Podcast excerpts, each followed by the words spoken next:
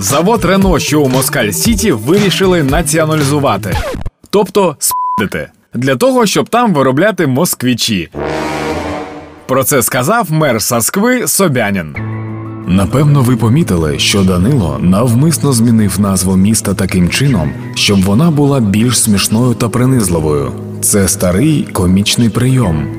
Але оскільки Данило говорить про тих, хто воює брудно та ще й зі старою технікою та забезпеченням, цей жарт можна вважати концептуальним. Виходить, що отот пересядуть москвичі на москвичі. Взагалі-то дуже прикольно, що Росія єдине поселення в світі, яке навмисно чинить супротив еволюції без жодних на те причин.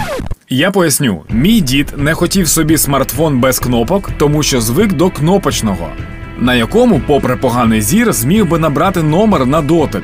Тож яка причина в росіян зависнути в савке?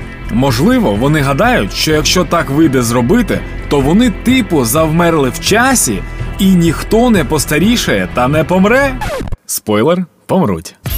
Бо так не працює. Це все одно, що зупинитися під час марафону і, дивлячись на тих, хто продовжує бігти вперед, кричати: Дураки, я самий бистрий! Маю зізнатися, що Росія насправді унікальна.